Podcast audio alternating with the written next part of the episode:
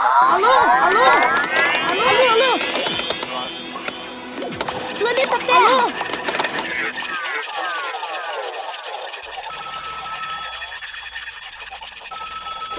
Alô? Alô, alô! Sejam muito bem-vindas! Está começando agora mais um episódio do Alô Ciência. Eu sou a Camila. Eu sou a Bala. E hoje a gente está com dois convidados especiais aqui, que é o Marco e a Renata. Vocês querem se apresentar, falar um pouquinho quem são vocês, onde vocês estão no mundo? Oi Camila, oi Bala, oi ouvintes, oi Marco. Eu sou a Renata. Bom, onde eu tô no mundo? Eu tô na Nova Zelândia. Desde já agradeço o esforço de vocês, né, terem conciliado os horários diferentes para esse podcast.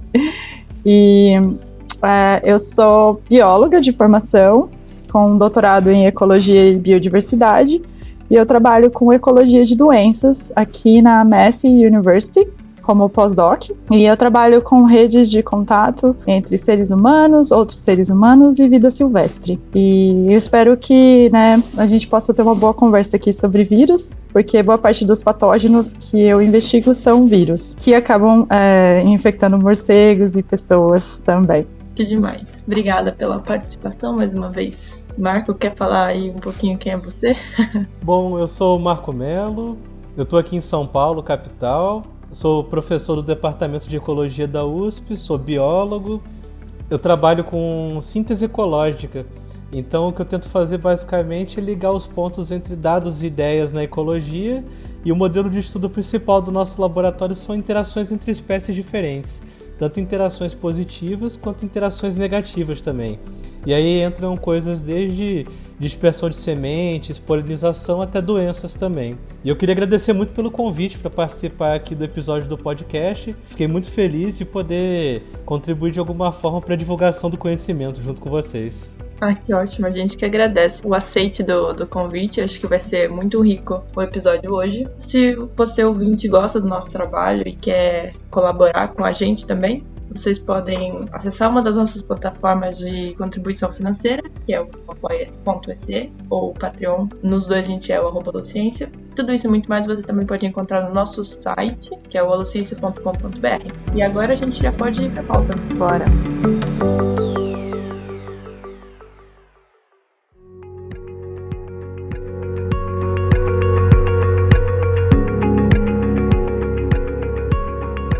Morcegos são animais que têm a incrível capacidade de provocar diversos tipos de reações nas pessoas. Apesar de existir gente que adora esses mamíferos voadores, a maior parte da população morre de medo. E só de ouvir falar no assunto já solta um credo ou que nojo. A verdade é que morcegos são mal compreendidos pela população em geral. Atualmente, são mais de 1.400 espécies descritas no mundo, que variam bastante em aspectos biológicos e populacionais. Esses animais ainda são super importantes para o equilíbrio de comunidades e ecossistemas. Infelizmente, com as evidências de que o novo coronavírus, causador da doença Covid-19, tenha morcegos como hospedeiro natural, populações desses animais estão sendo colocadas em risco. Com a disseminação da Covid-19, parte da população chinesa começou a espantar morcegos que hibernavam dentro ou perto de suas casas. O interrompimento desse processo de hibernação causa distúrbios fisiológicos nesses animais, que podem levar o indivíduo à morte. Além disso, os morcegos capturados estão sendo liberados em ambientes que não são seus habitats naturais, apresentando mais uma ameaça à sua sobrevivência. Como a falta de informação ou as notícias falsas, as famosas fake news, podem colocar espécies de seres vivos em risco de extinção? Será que casos como esse estão restritos aos morcegos? Afinal, qual é a importância de morcegos na natureza e como esses animais estão de fato relacionados à pandemia do novo coronavírus? Acho que aqui a gente já tem um pouco de base para começar a conversa, essas perguntas são bem instigantes. Eu queria então perguntar para vocês, nossos convidados, se é real, assim, se existe alguma razão para ter medo de morcego. Acho que o texto, quando ele fala que os morcegos causam realmente muitas reações das pessoas, as primeiras reações, em geral, são realmente essas, assim, muita gente morre de medo. Por que, assim, que isso acontece? Bom, Camila, dá pra falar tanta coisa nesse tópico, mas morcegos são animais silvestres, né? Então, diferente de pets, eles são animais silvestres, e são mamíferos que possuem dentes, eles podem morder. Então, assim, Quando você fala, ah, a gente precisa ter medo de morcego, a gente não precisa ter medo de morcego, mas diferente de um pet, de um animal doméstico, você não pode acariciar um morcego, digamos assim. Então, apesar de ser fofinho, né? Apesar de ser lindos e muito, muito fofinhos. E super diversos, né? Quando as pessoas levantam, né, esse papo, essa ideia de morcegos serem do mal, morcegos serem vampiros, está muito associado à ideia de vampiro, né? Só que a gente tem hoje mais de 1.386 espécies de morcegos no mundo, só que só 3 dessas espécies são morcegos que realmente sugam sangue e que precisam de sugar sangue de outros animais para sobreviver. Nossa, só 3? Somente 3, mas no Brasil a gente tem hoje mais de 180 espécies de morcego descritas, e a gente tem muito mais para descobrir. E dessas 183, a gente tem só 3 que são realmente vampiros, que têm o potencial de sugar o sangue de outros mamíferos ou aves, e que poderiam realmente sugar o sangue de um ser humano, mas ainda assim não é o cardápio deles do dia a dia, né? Porque esses morcegos, eles são morcegos que preferem viver em hábitats nativos, ou seja, hábitats naturais. Uhum. Ah, sim, eu concordo totalmente com o que a Renata falou. E essa questão de ter medo dos morcegos é uma pergunta muito comum que a gente recebe. Eu falei na apresentação, né, sobre eu trabalhar com interações entre espécies, mas a minha origem na biologia é como estudioso de morcegos, um quiropterólogo. Inclusive, eu trabalhei muitos anos junto com o pessoal da Sociedade Brasileira para o Estudo de Quirópteros, que é a sociedade acadêmica que estuda os morcegos aqui no Brasil. E a gente recebe muito esse tipo de questionamento sobre motivo para ter medo ou não ter medo. Então, eu concordo com a Renata que a gente não precisa ter medo, mas a gente deve ter um respeito pelos morcegos, como a gente tem por todos os animais silvestres, porque animais silvestres, eles não passam pelo veterinário, não recebem vacinas, né, que nem um animal doméstico. Então é bom a gente sempre admirar, apreciar e respeitar eles. Com relação ao número de morcegos que tem, hoje em dia tem uma variação bem grande nesse número, porque cada vez mais pessoas se interessam por estudar morcegos. Então, existem listas online que são atualizadas em tempo real. Então, se a gente olhar, por exemplo, no site da American Society of Mammalogists, que é a Sociedade Mastozoológica Americana, lá estão listadas 1.411 espécies de morcego. E na Sociedade Brasileira para o Estudo de Quirópteros, né, a nossa sociedade local, que também tem uma lista atualizada em tempo real, atualmente estão 182 para o Brasil. Mas é claro que esse número varia muito, porque tem muita gente indo a campo, né, pesquisar, descrever novas espécies, e tem revisões sistemáticas acontecendo também. E com relação, voltando ao ponto do medo dos morcegos, eu acho que muito disso, do medo que as pessoas têm, se deve ao fato de serem animais noturnos. Então, como animais noturnos, a gente não tem contato muito direto com eles. É o contrário do que a gente tem com aves. Aves você vê durante o dia, ali perto de você. Como a gente não vê morcego de perto, ele sempre está de noite, acaba gerando mistérios e lendas. E é claro também que a associação que teve no livro do Drácula, do Bram Stoker, com morcegos e vampiros, não ajudou em nada também, né? Acabou aumentando esse mito em cima dos morcegos. Com certeza. E eu acho que a gente pode mencionar também que, na verdade, os morcegos deveriam ter muito medo da gente, e de fato eles têm, porque dessa grande variedade de espécies, né?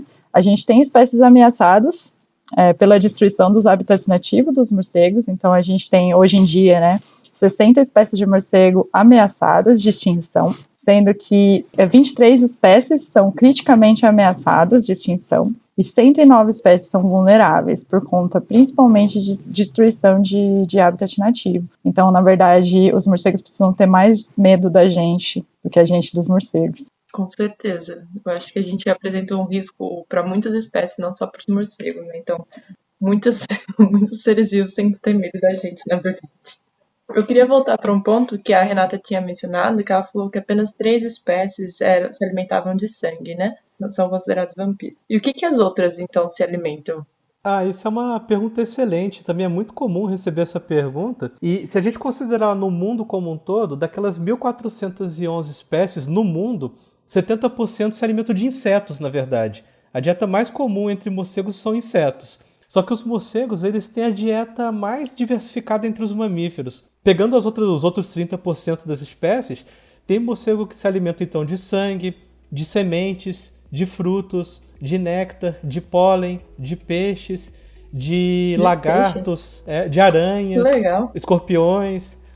Então eles têm a dieta mais diversificada entre mamíferos, Só que no mundo 70% comem insetos. E se a gente considerar o contexto do Brasil, metade das espécies aqui no Brasil se alimenta de plantas de alguma forma. Seja de frutos, flores, néctar, pólen ou sementes até também. Então a maioria dos morcegos no Brasil a gente chama de fitófagos, ou seja, se alimentam de plantas de alguma forma.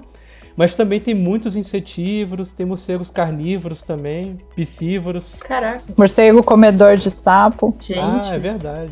Esse é um dos mais interessantes que tem. Tem morcego que é especializado em comer sapo mesmo. Os Trachops. Que legal isso. Não tinha ideia. É uma diversidade incrível mesmo. E pensando nessa diversidade de hábitos alimentares, né? Já juntando com o hábito noturno deles, como que eles se localizam, assim? Como que eles se localizam no ambiente? Porque você falou de morcego pescador, assim, morcego come peixe. Eu fiquei imaginando como que ele vai conseguir encontrar o peixe, sendo que ele voa, né? Já linkando isso com relação ao hábito noturno dele, já que a gente tem uma orientação muito visual. Eles se localizam à noite e ainda assim conseguem encontrar alimento em ambientes super diversificados, né? Como que eles conseguem fazer isso? Se nós pensarmos os morcegos como um grupo, né, eles são uma ordem de mamíferos, os morcegos como grupo têm 9 sentidos. É impressionante isso. Então... Como assim? 9 sentidos. Assim, meu mundo acabou, não são só 5 sentidos que os seres vivos têm. É, se você parar pra pensar, por exemplo, nós como humanos, nós temos 6 sentidos, né? Nós temos os 5 que a gente aprende na escola e nós temos o 6º sentido, que é a propriocepção. A propriocepção é aquela nossa capacidade de saber, minha mão tá aqui, meu pé tá aqui, minha orelha tá aqui. É a sensação do seu próprio corpo também, né? Então, se a gente contar a propriocepção ainda, os morcegos têm 10 sentidos. Eles têm os 5 normais, a propriocepção, e eles têm um sentido que chama muito a atenção de todo mundo, que é a ecolocalização. A ecolocalização é o biosonar, é o sonar natural dos morcegos. Então... quase todos os morcegos, exceto um grupo restrito de morcegos, eles têm a capacidade de emitir sons em altíssima frequência, ultrassons, perceber os ecos que voltam desses ultrassons e ajudar isso na orientação deles.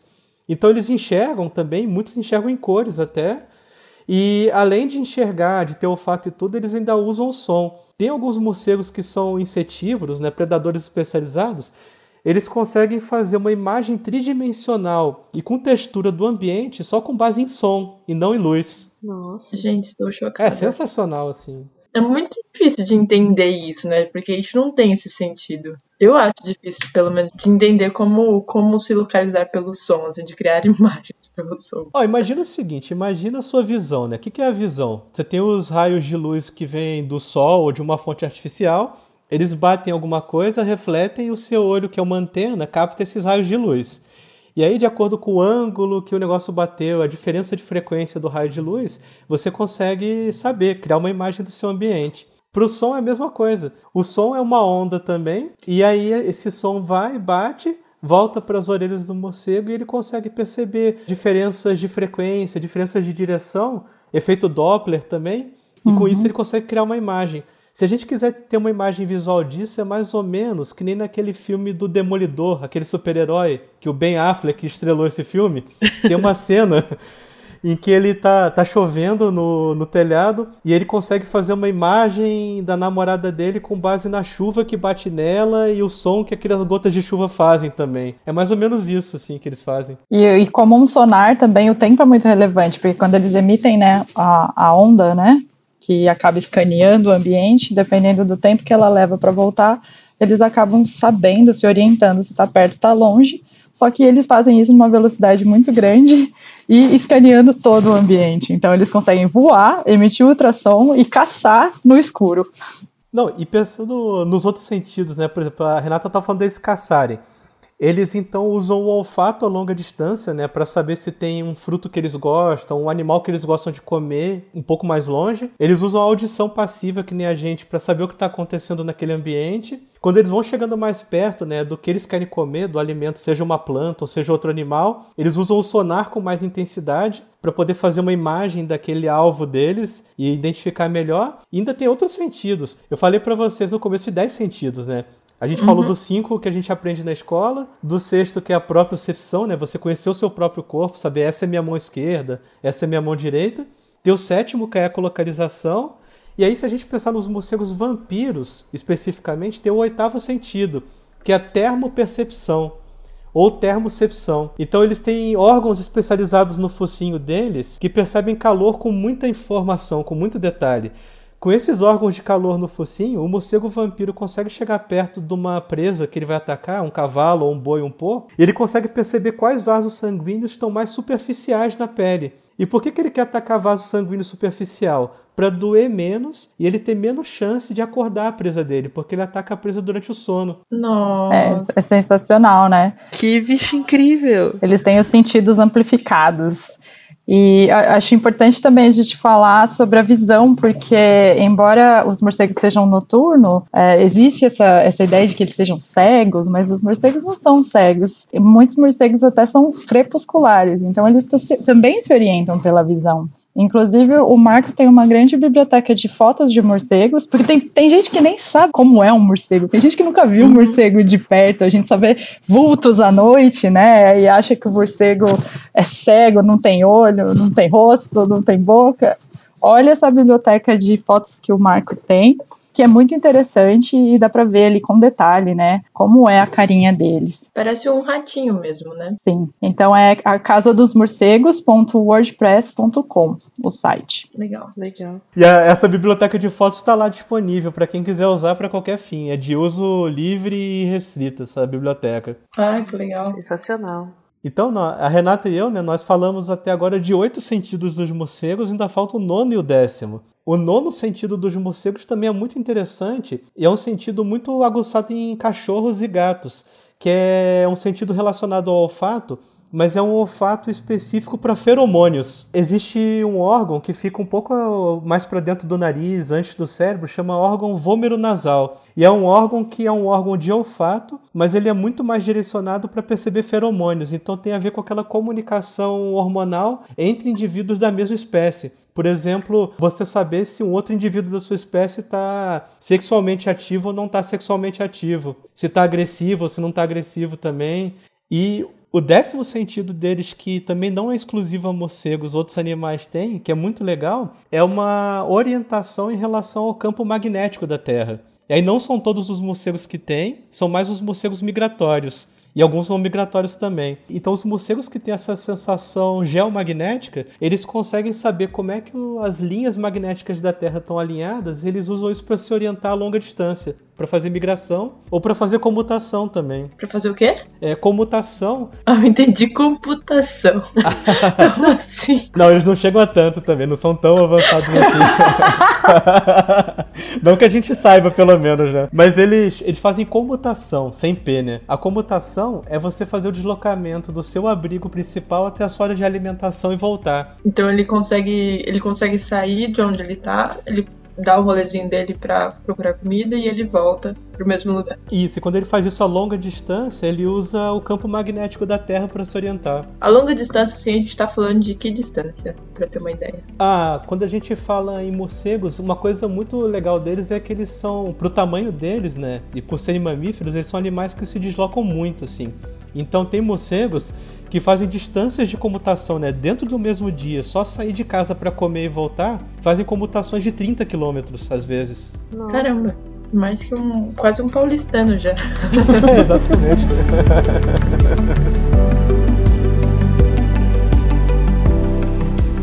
Eu acho que quando a gente fala dos hábitos alimentares deles e também já falando sobre todos esses sentidos que ele tem, a gente começa a pensar um pouco sobre a importância que os morcegos têm na natureza, né?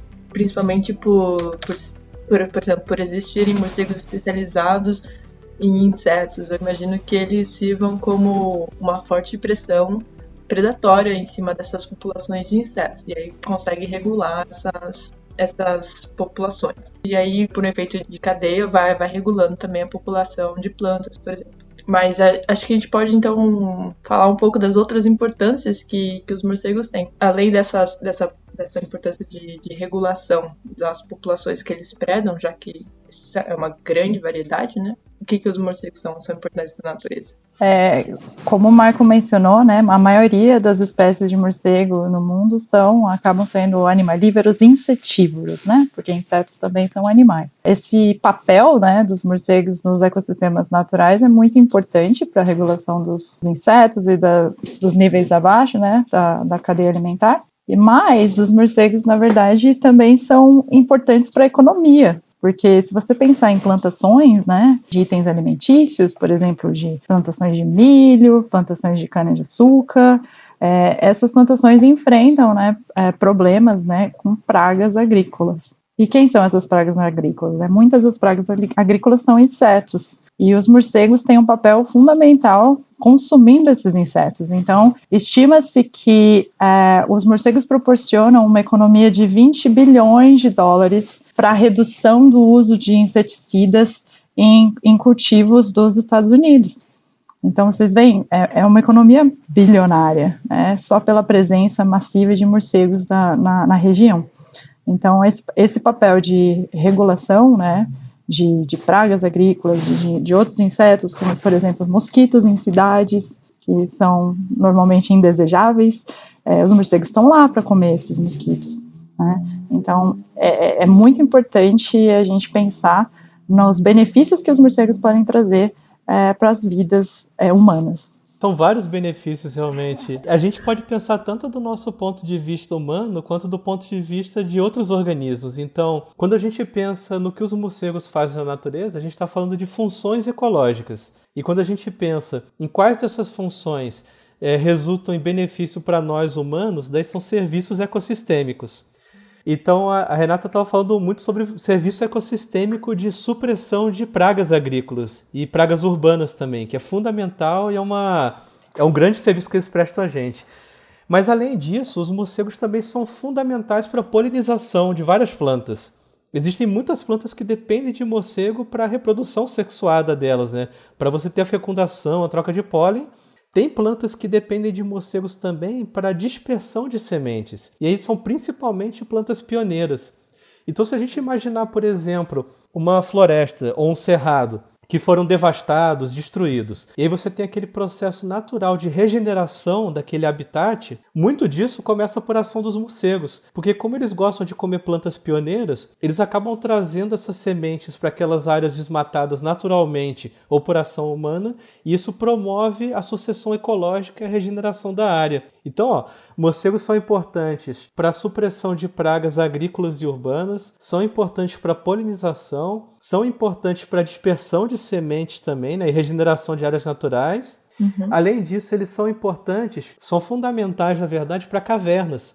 Eles são os principais organismos responsáveis pelo fluxo de nutrientes dentro de cavernas. Eles trazem muita matéria orgânica para a caverna, como restos alimentares, restos de presas, fezes também, urina, e isso ajuda a fertilizar as cavernas e dar nutrientes para os outros organismos que moram lá dentro também. Então é outra função fundamental de morcegos. E sobre polinização, os morcegos polinizam mais de 500 diferentes espécies de plantas. Então é uma participação bastante significativa. Caramba, 500 espécies. E se a gente considerar em outras áreas tropicais, eles são mais plantas ainda. Porque a gente tem morcegos que se alimentam de plantas, né, e visitam flores em todos os trópicos. Isso é um fenômeno pantropical. Então tem na Ásia, tem na África também, na Oceania. Uhum. E os dispersores de sementes também. E os morcegos que são além de tropicais, que são globais realmente, são os insetívoros. Morcego insetívoro tem no mundo todo, só não tem nos polos. E uma coisa interessante, falando de distribuição, né, e alimentação, os morcegos vampiros, que a Renata mencionou lá no começo, que são só 3 espécies, eles são exclusivos da região neotropical. Então a gente só encontra o morcego vampiro aqui numa coisa que equivale à América Latina, mais ou menos. Só nessa região do mundo. Ah, é? Sim. E você sabe se então esse medo, ele está restrito a populações, então, dessa região? Ou o medo de vampiros é mundial, assim, tipo, de medo específico desses morcegos de chupar sangue, assim? Então, se você pensar historicamente, medo de morcego vampiro era uma coisa mais das populações nativas aqui do Novo Mundo, uma coisa pré-colonização. Esse medo de vampiros ficar uma coisa mais global acabou sendo muito influência do livro do Drácula, do Bram Stoker. Do Drácula mesmo. Foi de influência desse livro mesmo. Mas a relação que as pessoas têm com morcegos ao redor do mundo, principalmente povos nativos, varia muito.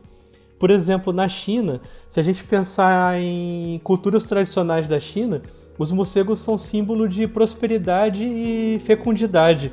Se a gente pensar, por exemplo, em povos nativos do México e da América Central, existia um deus maia chamado Camazotz, que é um deus morcego, e é um deus da fecundidade em colheitas. Caramba! Então os morcegos não são só importantes ecologicamente, como são importantes culturalmente, assim, então, eles têm influenciado vários tipos de culturas e civilizações desde há muito tempo. Se a gente parar para pensar naquele contexto dos serviços ecossistêmicos, um tipo de serviço ecossistêmico é o serviço cultural. É justamente algum organismo, ou um ambiente, ou um tipo de fenômeno serem importantes do ponto de vista de alguma cultura. E no caso dos morcegos, tem importância cultural para culturas nativas ao redor do mundo todo, e além disso, cultura pop também, né? Porque se a gente pensar no Drácula, no Batman, no Asa Noturna e por aí vai, então ele também tem uma importância gigantesca numa indústria multibilionária, né? Que é a indústria do entretenimento, a indústria pop também.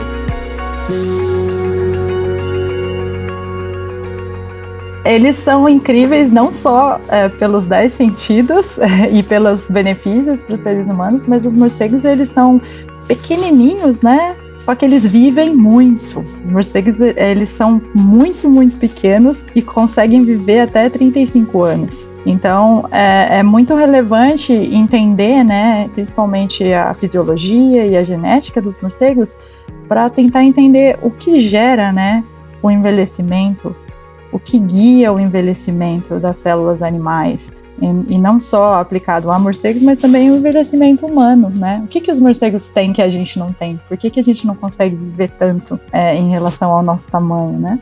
Comparando assim, fazendo a comparação do tamanho de um ser humano para um morcego, realmente seria só o dobro, sendo que a gente tem mais do que o dobro do tamanho deles, né? Sim. Então eles são muito impressionantes nesse sentido, né? Porque normalmente quando você vê roedor, tem muitos roedores muito pequenos, né? Normalmente um roedor ele vai ter uma vida curta. Com isso a gente já vê que tem grandes diferenças entre morcegos e roedores. Então morcego não é rato voador. Isso é algo bastante importante de deixar claro. Mas os roedores vivem muito pouco. Eles têm vida curta, 1, 2, 3 anos no máximo, e já um morcego do mesmo tamanho, ele vai conseguir viver 35 anos. Então, os estudos, né, a ciência básica do envelhecimento é bastante focada em entender como que a genética dos morcegos permite a eles uma vida tão longa.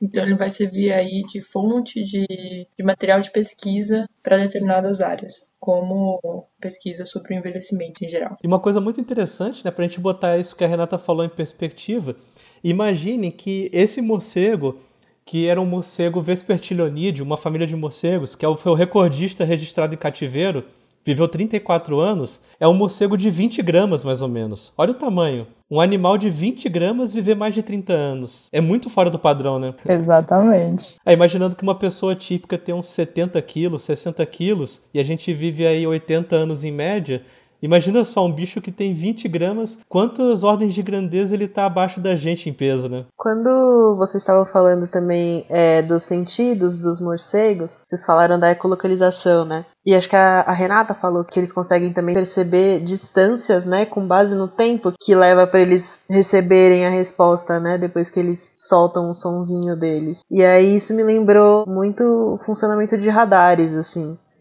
E tem um funcionamento meio parecido, então, será que eles servem de modelo também para esse tipo de tecnologia também?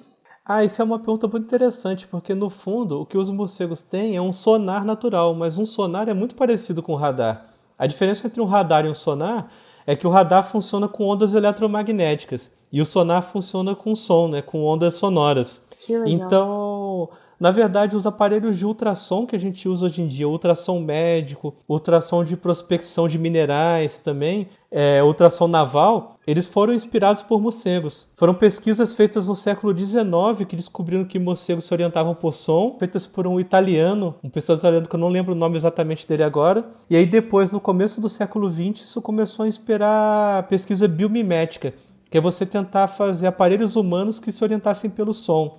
E a principal utilidade disso original foi você fazer sonar para submarino, para navio, para aplicação naval mesmo, de navegação. E hoje em dia você vê, imagina, um ultrassom médico que a gente usa para acompanhar uma gravidez, ele é bio-inspirado em morcegos. Sensacional. Caramba. Então a gente viu que tem muitas funções, além daquelas que a gente estava só imaginando, ou pelo menos eu estava só imaginando na cabeça. Se a gente pensar por esse caminho do biomimetismo, então você tem as pesquisas que a Renata falou, de tentar entender como é que o morcego é tão longevo assim. Você tem pesquisas sobre sonar até hoje, né? Aperfeiçoando sonar e sistemas parecidos. E se você pensar em morcegos vampiros, eles são animais sensacionais, fantásticos. Eles têm uma coisa muito especial na saliva deles. O morcego vampiro tem anticoagulante na saliva. Então, quando eles mordem algum animal para beber o sangue, aquela ferida demora muito a fechar. Aquilo não coagula e fica sangrando por mais tempo. Então, já existe uma série de remédios para circulação que são bio-inspirados no anticoagulante da saliva de morcego. Caramba, sensacional isso, gente.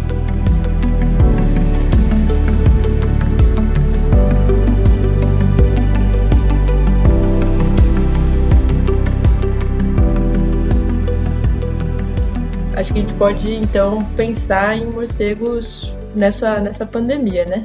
Qual que é a relação que a gente tem, então, dos morcegos com a nova pandemia do coronavírus? Eles são realmente os principais suspeitos de serem hospedeiros naturais desse novo coronavírus causador da Covid-19?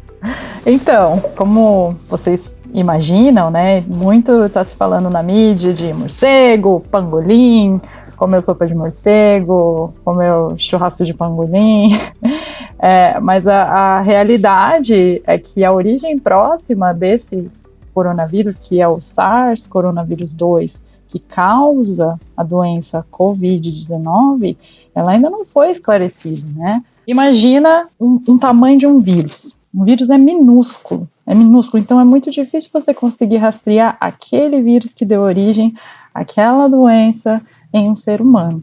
Mas a gente sabe, né, com o corpo de conhecimento em vírus que a gente tem até hoje, que o SARS-CoV-2 é um coronavírus patogênico que é muito similar a outros coronavírus encontrados em mamíferos.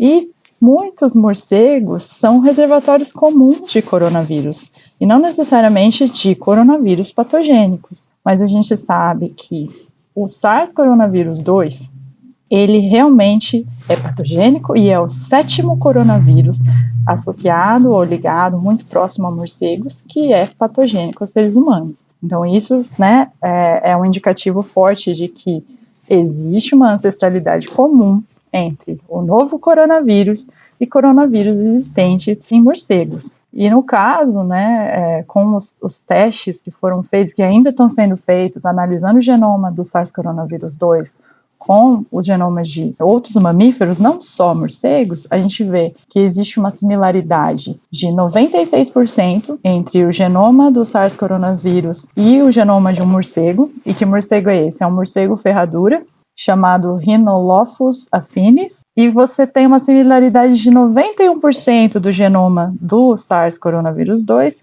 com o genoma de um vírus encontrado em pangolim. Então, o vírus encontrado em morcego é muito parecido com o SARS-CoV-2. Mas qual muito parecido? 96% parecido. 96% não é 100%. Tá? Então, é muito importante que a gente saiba que existe uma ancestralidade, né, uma proximidade, né, como se eles fossem primos na escala evolutiva, mas a gente não pode dizer que realmente foi o morcego ou foi o pangolim. Os estudos ainda estão sendo conduzidos, mas existe uma possibilidade grande de que seja um morcego ou que exista um hospedeiro intermediário entre o morcego e o ser humano que possa ser, por exemplo, o pangolim. Então, o vírus, né, Ele salta do animal silvestre e ele chega até um ser humano, e a partir do momento que o vírus está no organismo do ser humano, que seria o paciente zero, né, para ele ser considerado, né, o vírus, o SARS-CoV-2, ele precisa ser danoso, né, ele precisa entrar na célula e se copiar. Então, o que esse SARS-CoV-2 tem, coronavírus 2 tem de especial, né, são proteínas localizadas na coroa, né, na área externa do coronavírus, que permite que esse vírus entre na célula humana, faça múltiplas cópias, né, comande a célula humana, e a célula humana diz, vamos copiar esse vírus múltiplas vezes, até destruir a célula humana e partir para outras células e ir infectando célula a célula, e de pessoa a pessoa. Ainda não se sabe se essa mutação ocorreu quando esse coronavírus já estava circulando em organismos humanos, ou se ela ocorreu dentro do hospedeiro, ou morcego, ou pangolim, e isso ainda está sendo investigado. Então a gente não pode dizer qual é realmente a espécie ou o indivíduo de morcego que deu origem a esse coronavírus patogênico, mas a gente sabe que os morcegos são hospedeiros naturais de coronavírus, e que muito provavelmente também esse coronavírus novo não foi fabricado, ele é um vírus natural. Acho que isso é super importante de ressaltar isso que você falou, Renata, porque surge muita ideia, muita conspiração com relação a esse assunto, né? Principalmente sobre a fabricação do vírus. E o processo, eu acho legal que você falou sobre o processo que os cientistas usam para identificar, então, de onde que veio esse vírus, porque parece, quando a gente só fala... É provável que esse vírus tenha surgido de morcegos, ou tenha como hospedeiro natural os morcegos. Parece um dado meio que tirado do nada, né? Uhum. Então, é importante que você falou como são feitas essas análises por comparação. Então, já tem registros desses tipos de vírus em determinados tipos de animais, e eles vão comparando, então, o material genético do SARS-CoV-2 encontrado em humanos com os coronavírus presentes em outros tipos de animais. E aí, por meio dessas comparações, a gente consegue, então, inferir qual seria o provável hospedeiro natural desse vírus. Com certeza, Camila. E a gente já pode dizer que o SARS-CoV-2 é o vírus mais estudado da humanidade. Nunca antes houve tantos estudos. Então, os cientistas estão muito empenhados em descobrir a origem desse coronavírus, tá? Uhum. Até o momento presente, mais de 4.000 genomas de vírus já foram analisados. A gente sabe que isso pode ser um procedimento caro e que é muito necessário agora, né, durante essa pandemia, tanto entender como que o vírus se dispersou de humano a humano, mas também entender como ele saltou de um animal silvestre para o ser humano, né? Uhum.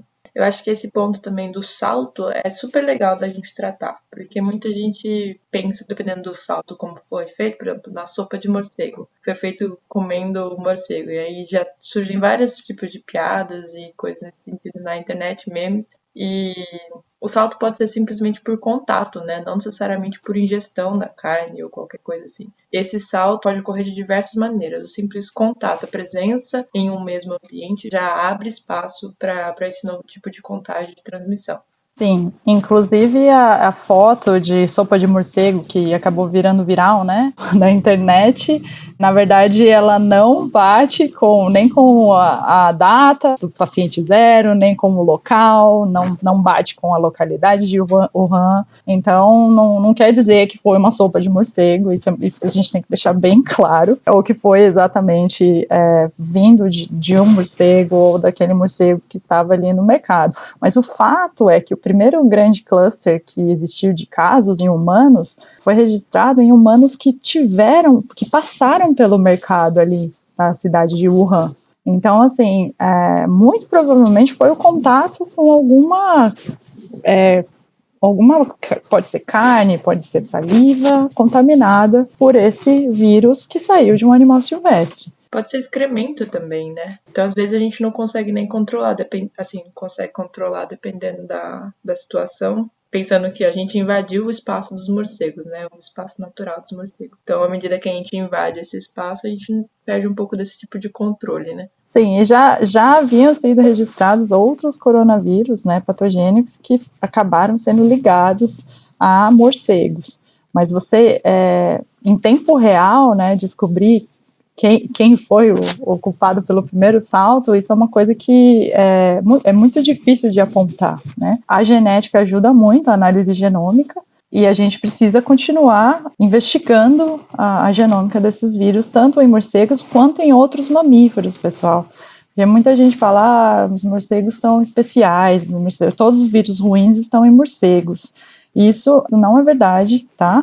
Existem muitos vírus zoonóticos em diversos mamíferos, existem vírus zoonóticos em aves, então tem vírus perigosos para dar e vender em diversos grupos animais. Nessa questão dos outros animais também serem fontes de doenças emergentes zoonóticas, é só a gente lembrar dos nomes: gripe aviária, gripe suína. E outra coisa importante é sobre essa questão de como é que é o processo de geração do conhecimento científico. É muito importante a gente ressaltar que é como se fosse uma investigação criminal, uma perícia criminal. A gente imagina aquela série de TV que nem CSI, Law and Order, e o que os cientistas do mundo todo fazem no caso dessa pandemia e de outros fenômenos também naturais ou não naturais, é isso, é uma cena do crime. Você tenta conseguir várias linhas de evidência diferentes e você tenta investigar essas linhas de evidência à luz de hipóteses que você está trabalhando e teorias que orientam suas hipóteses, e você tenta ver em que pontos essas evidências se cruzam e ver para onde elas estão apontando.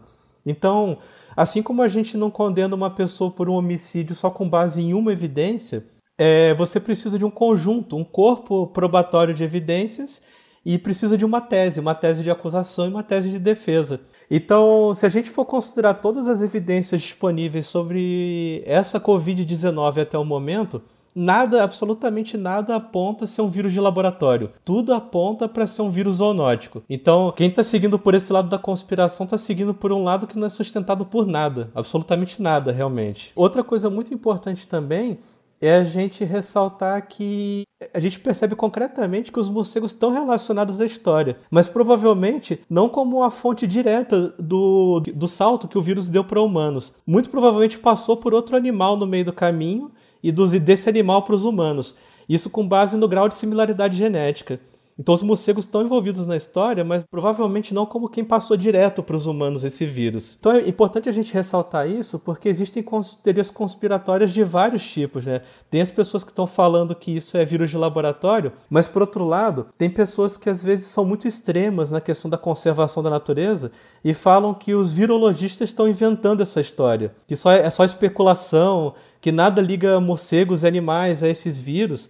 E isso também não é verdade. O que acontece é que as evidências que ligam morcegos a essas doenças zoonóticas, algumas, não todas, direto ou indiretamente, são evidências científicas, reais, concretas. Isso significa que os morcegos são culpados? Não, aí é que tá, isso é outra interpretação errada. Os morcegos estão ligados a isso, mas a culpa dessa pandemia e de pandemias anteriores e das próximas, que com certeza acontecerão também, é dos humanos, na verdade. É da nossa relação errada com a natureza. É da caça de animais silvestres, tráfico de animais silvestres, desses mercados de animais vivos sem nenhuma condição de higiene também. Então, os morcegos estão envolvidos na história, existe evidência científica, é um vírus zoonótico de origem natural, só que a culpa não é nem do hospedeiro intermediário nem do morcego, a culpa é dos humanos nessa história, né? Uhum. Eu acho que isso é muito importante porque, principalmente no Brasil, acho que surgiu muito preconceito e racismo com relação aos chineses na questão dos mercados, né? Principalmente dos mercados úmidos e de como é feito o comércio lá. Se tratando disso, falando que o ambiente era super propício para o surgimento de uma nova pandemia, etc. Mas a gente acaba por não olhar no Brasil mesmo os ambientes que também abrem espaço para esse tipo de proliferação. A gente tem um tráfico de animais enorme no Brasil, que a gente acaba não falando. A gente também tem hábitos depreciativos e até mesmo perigosos para a própria saúde populacional, para a saúde pública, sobre como a gente trata esses animais, né? Pensando que também a gente também acaba abrindo espaço para esse tipo de salto de animais para humanos. Com certeza, Camila. É muito importante a gente lembrar, né? Isso não é novidade. Embora a gente esteja vivendo uma pandemia agora, os eventos de doenças infecciosas, eles têm aumentado muito nos últimos 60 anos. Ok, em parte é porque a gente tem uma melhor tecnologia de identificar o que são essas doenças, mas em grande parte é porque a gente está alterando o ambiente, né, o meio natural, de uma forma muito acelerada, né? E o ser humano literalmente infestou o mundo, né? A gente tem bilhões e bilhões de pessoas, né, que acabam entrando em contato com animais silvestres, que estão, né, não tem mais os hábitats, seus respectivos hábitats conservados ou preservados, e aí esse contato pode aumentar a probabilidade de contágio, tá? Então, mapas de risco, né, apontando locais prováveis de epidemia, ou locais que condensam um risco muito grande de novas epidemias de surgir, já foram publicados, e nesses mapas, mapas mundi, eles não apontam só a China. Então, é muito importante que as pessoas pensem que o Brasil é um grande hotspot para novas doenças. E não é a China. Não é, você vai para a China, não vai para a China, não. Não é assim, tá?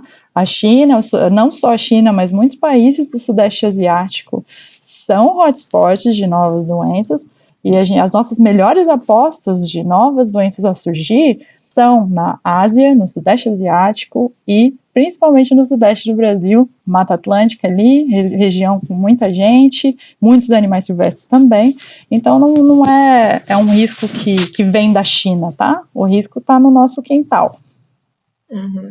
E eu acho que também é importante a gente, toda essa discussão, porque a gente não tenta, é importante a gente pontuar que a gente não tenta traçar a origem do vírus para tentar achar um vilão, né? Não é que a gente quer falar, é o morcego que é o vilão, é o pangolim que é o vilão. Como o Marco falou, a culpa dessa pandemia é do ser humano. O motivo da gente procurar a origem do vírus é outra, né? É gerar conhecimento científico para a gente entender qual que é a origem, para a gente não tentar não repetir esse tipo de história de novo. Então, assim, é importante a gente não transformar esses animais em vilões também. Por mais que eles provavelmente estejam relacionados, né, com a origem da pandemia, a origem do contágio do vírus em seres humanos, a ideia é que, assim, a gente vê histórias, né, de gente que vai lá e resolve atacar os animais porque, são eles que estão transmitindo os vírus pra gente, né?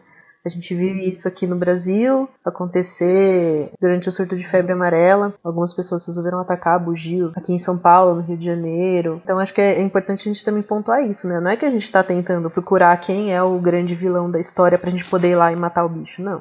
Isso também não vai levar a gente a nada, né? E é muito importante isso que você comentou, Bala, porque isso só leva, né, a constatar que a gente precisa de comunicação científica. A gente precisa se comunicar melhor com as pessoas. As pessoas, elas ficam muito assustadas quando acontece, né, um surto de uma nova doença. Então, a comunicação eficiente é primordial. E nessas horas entra o nosso papel, né? Se a gente está dentro da academia, se a gente está dentro da universidade, a gente tem que ajudar, né, a informar as pessoas com a melhor informação possível que a gente tem até o momento, e com diretrizes, né, gente? Não matem morcego, não matem nenhum animal silvestre. Uhum. Não, e foi muito importante vocês fazerem esse link com a questão dos bugios e da febre amarela, porque é um caso muito parecido. No fundo, se a gente quiser pensar em procurar os vilões dessas doenças emergentes zoonóticas, dessas pandemias ou epidemias,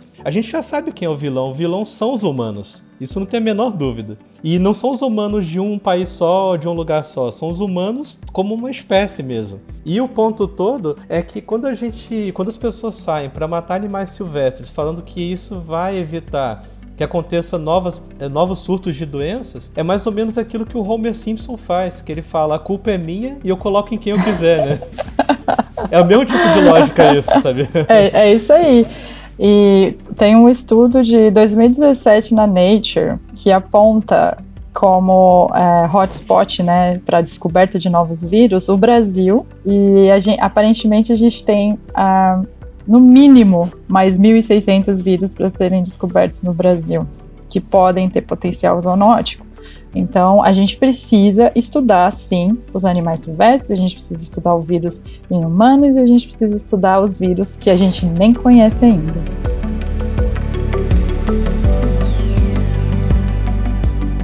É uma ótima mensagem pra gente encerrar esse episódio, que no final a gente acabou abarcando tudo.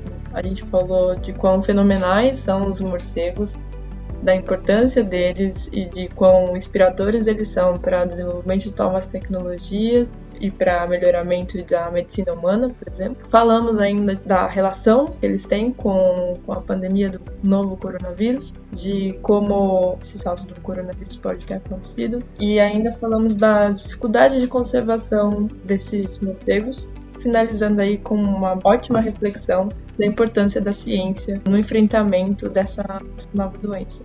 Eu gostaria de agradecer a participação de vocês dois. Vocês têm alguma coisa para falar? Queria agradecer muito a vocês duas, Maíra, Camila e aos ouvintes, e ao Marco pela parceria de sempre. Muito obrigada.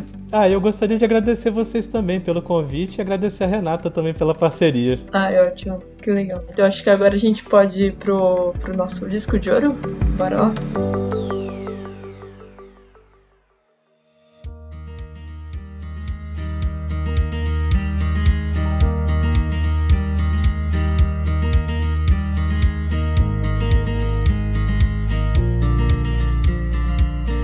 Então aqui, quem quer começar no disco de ouro?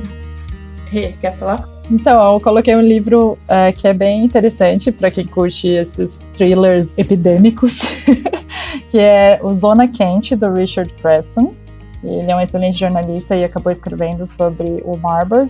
Então, é um livro de divulgação científica, mas com uma vibe bem de ação e bem fiel ao que aconteceu, na verdade. Eu também coloquei o livro O Ego é Seu Inimigo, que foi recomendação dada pelo Marco, e ele me recomendou esse livro, O Ego é Seu Inimigo, Como Dominar Seu Pior Adversário, do Ryan Holiday. Ele vai falar sobre o ego mesmo? Ele conta, né, como que o ego, né, das pessoas pode atrapalhar no sucesso, na carreira, na vida pessoal, e é uma leitura bastante fluida, bastante interessante.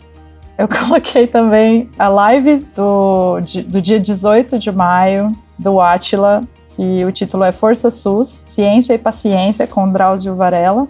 Eu achei muito boa essa live, para quem está querendo, né, se atualizar aí das problemáticas da Covid-19 no Brasil, é importante.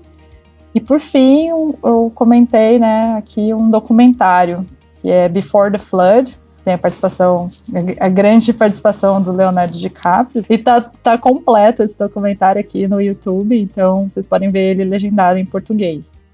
De recomendação para os ouvintes do podcast, eu gostaria de recomendar que vocês visitassem o site da Sociedade Brasileira para o Estudo de Quirópteros. Então, se vocês quiserem saber mais sobre morcegos, o site da SBEC, né, como a gente chama ela, é uma fonte muito segura, muito confiável e uma fonte muito rica de informação sobre morcegos. E além do site dessa sociedade, da SBEC, tem também o site Casa dos Morcegos, né, que eu criei, e é um outro site com foco em divulgação científica sobre morcegos. Então, para quem quiser saber mais, acho que são duas boas fontes de informação. E posso comentar uma coisinha falando dos sites? A gente escreve no blog Sobrevivendo na Ciência, acho que é importante deixar um jabazinho aqui. E dentre vários assuntos de divulgação científica e também carreira em ciência, a gente tem um pacotão com posts sobre a pandemia de Covid-19, e o próximo post a gente vai falar sobre o consumo de carne e o risco de pandemia, basicamente. É um post complexo que vai ser a terceira parte do nosso pacote de posts sobre pandemia do novo coronavírus. Legal. Eu vou recomendar uma série da Netflix, acho que é meio nova, chama Sangue e Água. Eu terminei de ver ela hoje. A história de uma menina que a irmã mais velha dela foi raptada no hospital. Então ela não conheceu essa irmã, ela cresceu a vida inteira dela se sentindo meio na sombra dessa irmã que os pais procuraram a vida inteira. e acontece uma coisa na vida dela que ela acaba chegando meio perto de descobrir o que aconteceu com essa irmã. Eu achei bem interessante, tem uma temporada só na Netflix, mas deve continuar. Uma outra sugestão, tem uma artesã que eu sigo no Instagram, que ela se chama Nath Petri. Ela tem vários cursos online de várias artes manuais, e ela disponibilizou um dos cursos dela, que é o de tricô básico, gratuitamente no site dela. É um curso online, então ela ensina tudo por meio de vídeos, e eu já fiz alguns cursos dela e são muito bons os cursos. Ela ensina de um jeito bem legal, ela dá dicas de onde comprar materiais online também, então é bom pra quem tá sem nada pra fazer na quarentena aí, quem tá perdendo a cabeça na quarentena, fazer um tricôzinho pra relaxar. Legal. A minha dica é pra fazer alguma coisa, uma coisa que fazia muito tempo que eu não fazia, na verdade, eu fiz essa semana e eu descobri porque eu não fiz isso antes, que é escrever e mandar cartas, ou cartões postais. Então, se você tá sem nada pra fazer, na sua casa, escreva uma carta e envie pra um amigo, acho que dá pra ir no correio ainda, mas escrevam cartas. Eu gosto bastante de receber e eu acho que é uma atmosfera bem diferente do que a gente está acostumado atualmente sobre as mensagens instantâneas, né? Chega tudo muito rápido, as mensagens são muito rápidas. Então, acho que perde um pouco da emoção de pensar no que você vai dizer para outra pessoa, e principalmente de quando você recebe a carta. Pensar que a pessoa demandou um tempo ali naquela preparação daquele material e teve todo um trajeto de pensar que aquele material chegou, e é algo físico, né? Que é algo que as mensagens instantâneas não têm, né? Eu acho que é diferente, principalmente nessa época de isolamento, acho que dá uma aproximação. Essa é a minha recomendação aí. Que bonitinho. Eu gosto de receber também, se quiser meu endereço eu mando. É isso então, gente. Muito obrigada mais uma vez por aceitar participar do episódio, foi muito legal, mudou completamente a visão que eu tinha sobre os morcegos. Mais uma vez, muito obrigada. Obrigada. Tchau, tchau. Tchau, até mais. Tchau.